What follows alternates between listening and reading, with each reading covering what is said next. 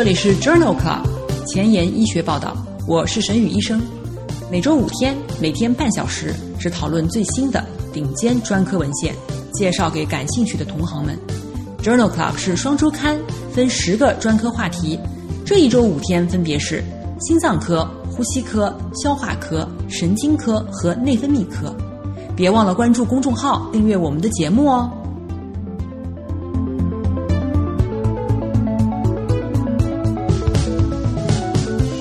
今日头条：一，FDA 批准 MitraClip 治疗心力衰竭继发的二尖瓣反流。二，Lancet 支持联合使用 ARNI 贝塔受体阻滞剂、原皮质激素拮抗剂和 SGLT2 抑制剂作为心衰的新标准疗法。三，Nature。PCSK9 抑制剂可增强肿瘤的免疫治疗的疗效。这里是 Journal Club 前沿医学报道，心脏科星期一，Cardiology Monday。我是主播沈宇医生，精彩即将开始，不要走开哦。今天的新药研发，我们来聊一聊 MitraClip。二零一九年三月，FDA 为 MitraClip 经导管二尖瓣修复装置增加了新的适应症，用于治疗症状性心力衰竭合并继发性或功能性二尖瓣反流的患者，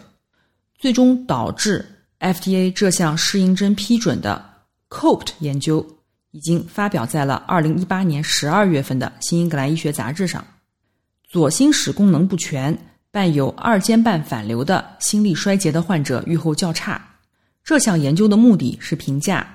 经导管二尖瓣修复术是否可以改善预后。研究纳入了心衰合并中重度二尖瓣反流的患者，共六百一十四人。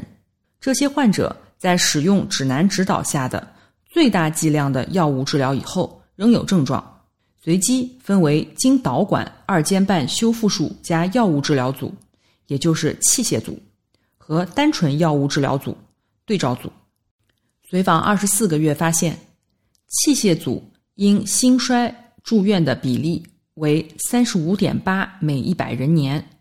对照组达到六十七点九每一百人年，风险比为零点五三，p 值小于零点零零一。器械组二十四个月全因死亡率为百分之二十九，对照组为百分之四十六，风险比为零点六二，p 值小于零点零零一。这项 COPT 研究认为，心力衰竭伴有中重度二尖瓣反流，最佳药物治疗后仍有症状的患者，接受二尖瓣修复术可以降低心衰住院和全因死亡率。对于 MitraClip。治疗心力衰竭合并继发或功能性二尖瓣反流的研究，我进行了一个搜索。非常有意思的是，我发现了在二零一八年十二月份同期发表在《新英格兰医学杂志》上的 MitraFR 研究，虽然与 COPT 研究设计非常相似，但两项研究的结果大相径庭。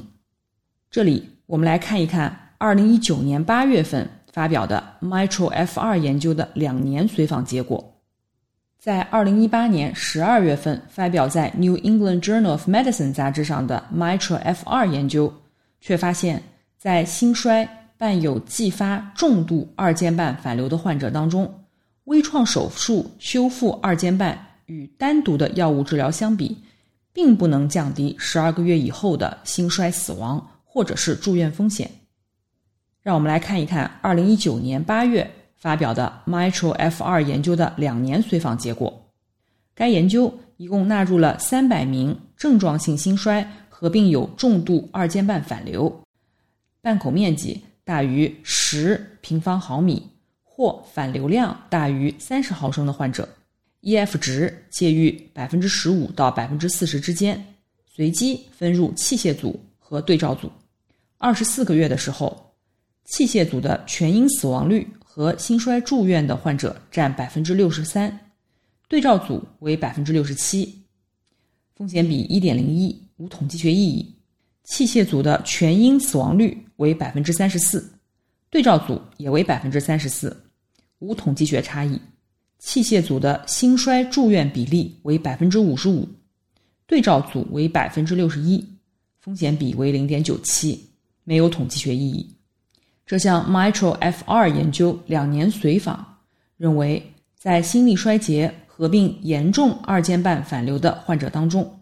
经皮二尖瓣修复加药物治疗与单纯药物治疗相比，在两年内。心衰死亡或者是住院的风险并没有显著降低。小雨点评：MitraClip 治疗心力衰竭合并继发或功能性二尖瓣反流患者的这两项大型的临床研究，COPT 和 Mitral F2 的结果并不一致。但是 FDA 根据 COPT 研究的结果，还是批准了 Mitral Clip 治疗心衰的适应症。现在也有文献讨论这种治疗心衰策略的机制。但似乎都不足以解释我心中的疑惑：这种治疗策略究竟有没有大规模推广的理论依据和确凿的证据呢？让我们拭目以待。今天的临床实践，我们来聊一聊慢性心功能不全的治疗 （SGLT2 抑制剂）。钠葡萄糖协同转运蛋白二 （SGLT2）。表达于肾近端小管，介导了约百分之九十的滤过葡萄糖和重吸收。SGLT2 抑制剂促进肾脏对葡萄糖的排泄，因此可以降低血糖、降低血压和体重，通常不会导致低血糖。二零二零年五月，FDA 批准了达格列净用于治疗射血分数降低的心衰患者。以降低心血管死亡和心衰再住院的风险。这是 SGLT2 抑制剂当中首个获批的用于治疗射血分数降低的纽约心功能分级二到四级的患者。在这里，我对于达格列净的 DAPA-HF 研究的原文和多项亚组分析的结果进行了一个汇总。下面我们来看一看。DAPA-HF 研究首先是发表在2019年11月份的《新英格兰医学杂志》上。在这项三期安慰剂对照的研究中，选取了4740名纽约心功能分级二到四级的射血分数低于百分之四十的患者，接受达格列净十毫克 QD 或者是安慰剂治疗。随访18个月以后。达格列净治疗组主要心血管事件的风险比为零点七四，心衰恶化的风险比为零点七零，心血管死亡的风险比为零点八二，全因死亡风险比为零点八三。糖尿病与非糖尿病患者之间结果是非常相似的，与容量不足、肾功能不全和低血糖相关的不良事件发生频率在治疗组之间没有任何差异，因此。这项 DAPA-HF 研究认为，达格列净可以减少心衰恶化或心血管死亡的风险。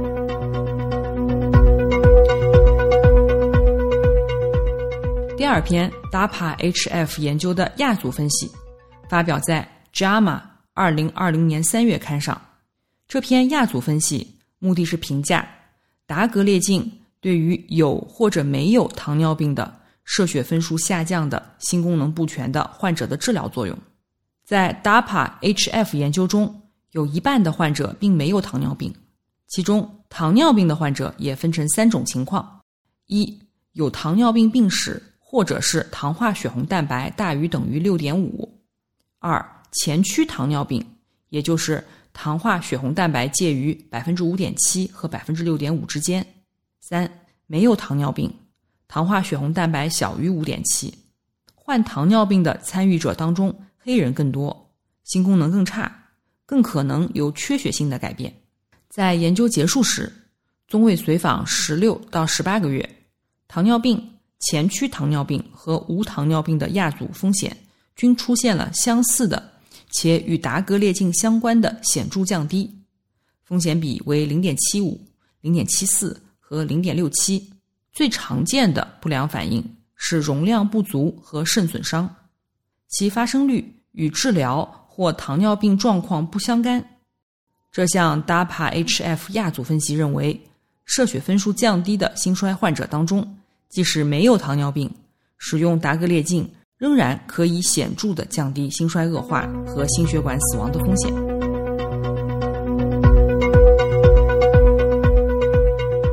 第二篇达帕 HF 研究的亚组分析发表在二零二零年七月的 Circulation 杂志上。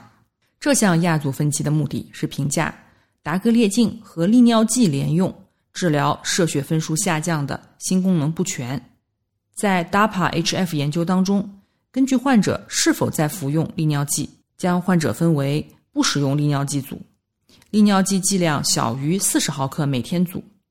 利尿剂剂量四十毫克每天组以及利尿剂的剂量大于四十毫克每天组。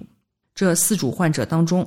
达格列净降低了这些亚组的主要终点事件的风险，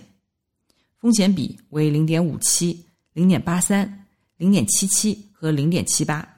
达格列净疗效和治疗的耐受性在各个亚组当中是一致的。在随访期间，大多数患者的利尿剂剂量并没有变化。这项 DAPA-HF 的亚组分析认为。达格列净在各个利尿剂亚组当中的安全性和有效性是一致的。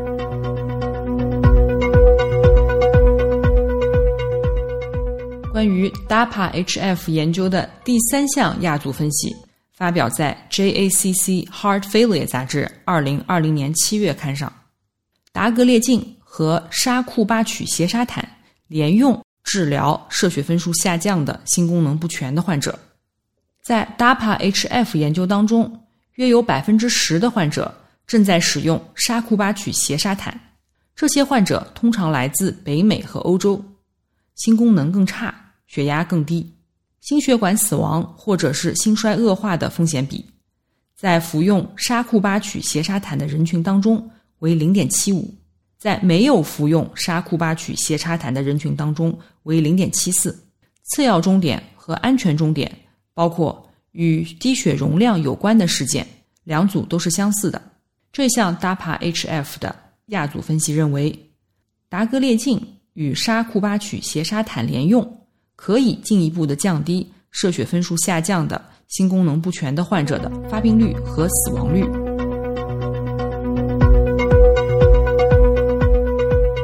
最后一项亚组分析发表在了二零二零年十月的 Circulation 杂志上。这项亚组分析根据心衰住院、心衰恶化或者是心血管死亡为终点，分析了门诊射血分数降低的心衰患者服用达格列净的疗效。亚组分析发现，达格列净组百分之二十二的患者出现了终点事件，安慰剂组为百分之二十八，风险比为零点七三，P 值小于零点零零零一。在平均十八点二个月的随访当中。每治疗十六位患者，就可以预防一例心衰恶化。门诊病人病情恶化后的死亡风险比为二点六七，心衰急诊就诊的死亡风险比为三点零，心衰住院的死亡风险比为六点二一。这项亚组分析认为，达格列净可以降低门诊心衰恶化的发生率。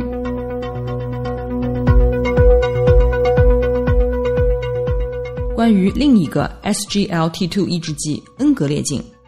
也进行了一项大型的临床研究，分析恩格列净对于临床稳定的射血分数降低的心衰患者的影响。这一篇 Emperor Reduce 的研究发表在2020年10月的 Circulation 杂志上。Emperor Reduce 研究纳入3730例射血分数小于等于百分之四十的。纽约心功能分级二到四级的心力衰竭的患者，除了推荐的心力衰竭治疗之外，无论患者是否有糖尿病，随机加用安慰剂或者是恩格列净十毫克 QD，平均十六个月。研究发现，恩格列净显著降低了心衰恶化、心衰急诊就诊、心衰死亡和心衰住院的综合风险，风险比为零点七六。P 值小于零点零零零一，而且这种治疗的益处在随机分组后的第十二天就达到了统计学的差异。恩格列净显著减少了需要重症监护的风险，风险比零点六七，显著减少了心衰住院的风险，风险比为零点六四。与安慰剂相比，恩格列净组需要利尿剂强化治疗的患者更少，风险比为零点六七，p 值小于零点零零零一。此外，恩格列净治疗改善纽约心功能分级达百分之二十到百分之四十，在随机分组二十八天以后，获益即可被观察到，并且在长期随访中持续保持。Emperor Reduce 的研究。认为，在射血分数降低的心力衰竭患者当中，恩格列净显著降低了心力衰竭住院和恶化的风险。在开始治疗后的早期就可以看到这种治疗的益处，并且一直持续到了随访结束。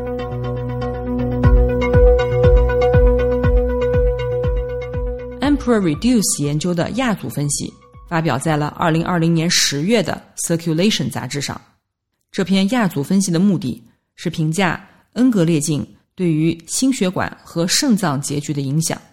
根据患者基线时的 eGFR 水平，分为 eGFR 小于六十毫升每分钟每一点七三平方米。这项亚组研究根据患者基线时的 eGFR 水平、尿蛋白肌酐比值以及有无慢性肾脏病进行了分类。恩格列净可以显著的降低 CKD 和非 CKD 患者的心血管死亡或者心衰住院的复合结局，风险比为零点七八，同时显著降低了 CKD 和非 CKD 患者的总心衰住院率，风险比为零点七二。无论是否有 CKD，恩格列净同时延缓改善了患者肾功能恶化的进程，显著降低了。复合肾脏终点的风险，风险比为零点五三到零点四六。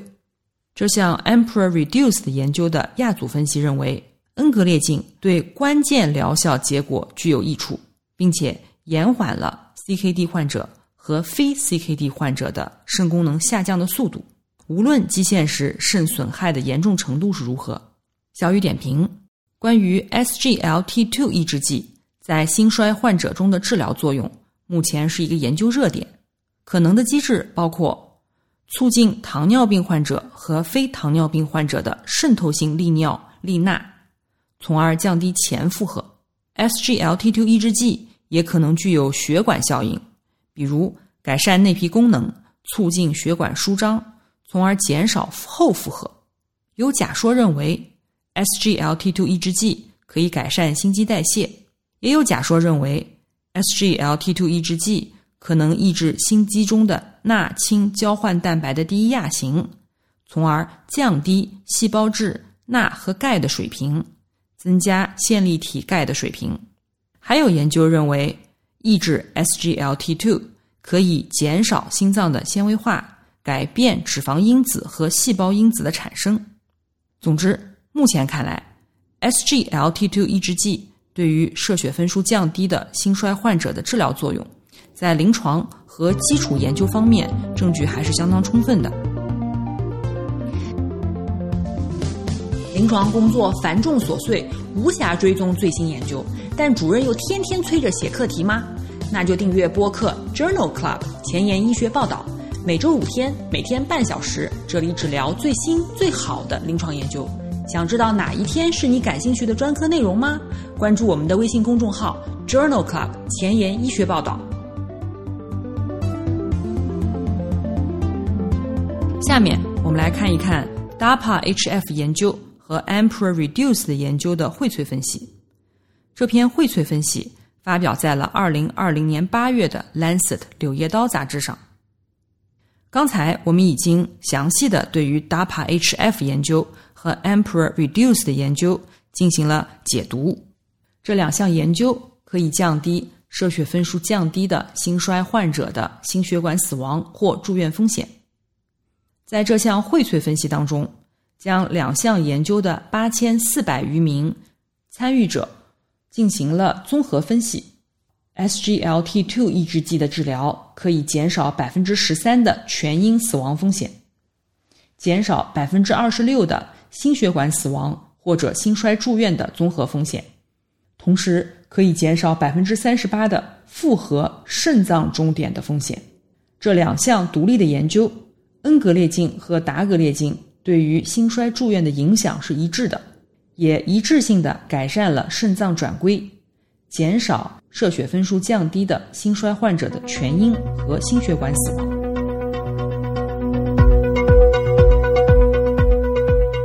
在二零二零年七月，《Lancet》柳叶刀杂志上，对三个随机对照研究进行了比较分析，目的是评价改善疾病的药物治疗对于射血分数降低的心力衰竭患者的终身获益。盐皮质激素受体拮抗剂 （MRA）、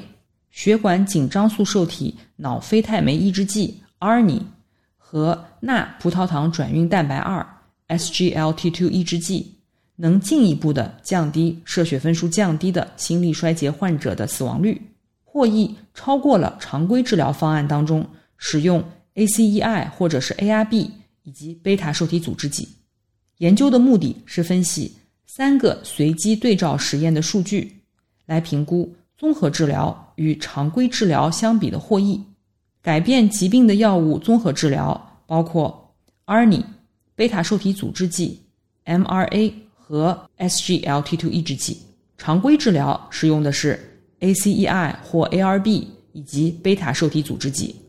在慢性心力衰竭的患者当中，有三个关键性的实验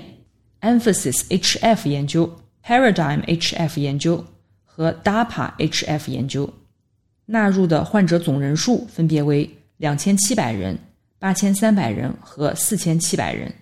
在心血管死亡或者是心衰住院的终点事件的评估当中，改变疾病的药物综合疗法与常规疗法相比，风险比为零点八三，其中心血管死亡风险比降低百分之五十，单纯心衰住院的风险比降低百分之六十八，全因死亡的风险降低百分之四十七，最终发现。可以使五十五岁的患者生命延长六点三年，八十岁的患者生命延长一点四年。这项综合比较的研究支持联合使用 ARNI、贝塔受体阻滞剂、MRA 和 SGLT2 抑制剂作为新的心衰治疗的标准方案。小雨点评：根据这两项随机对照研究的荟萃分析看来，SGLT2 抑制剂。可能在不久的将来改变多年来兴衰金三角的格局。我很好奇，什么时候新金四角的概念会全面取代深入人心的金三角？让我们拭目以待。今天的前沿医学，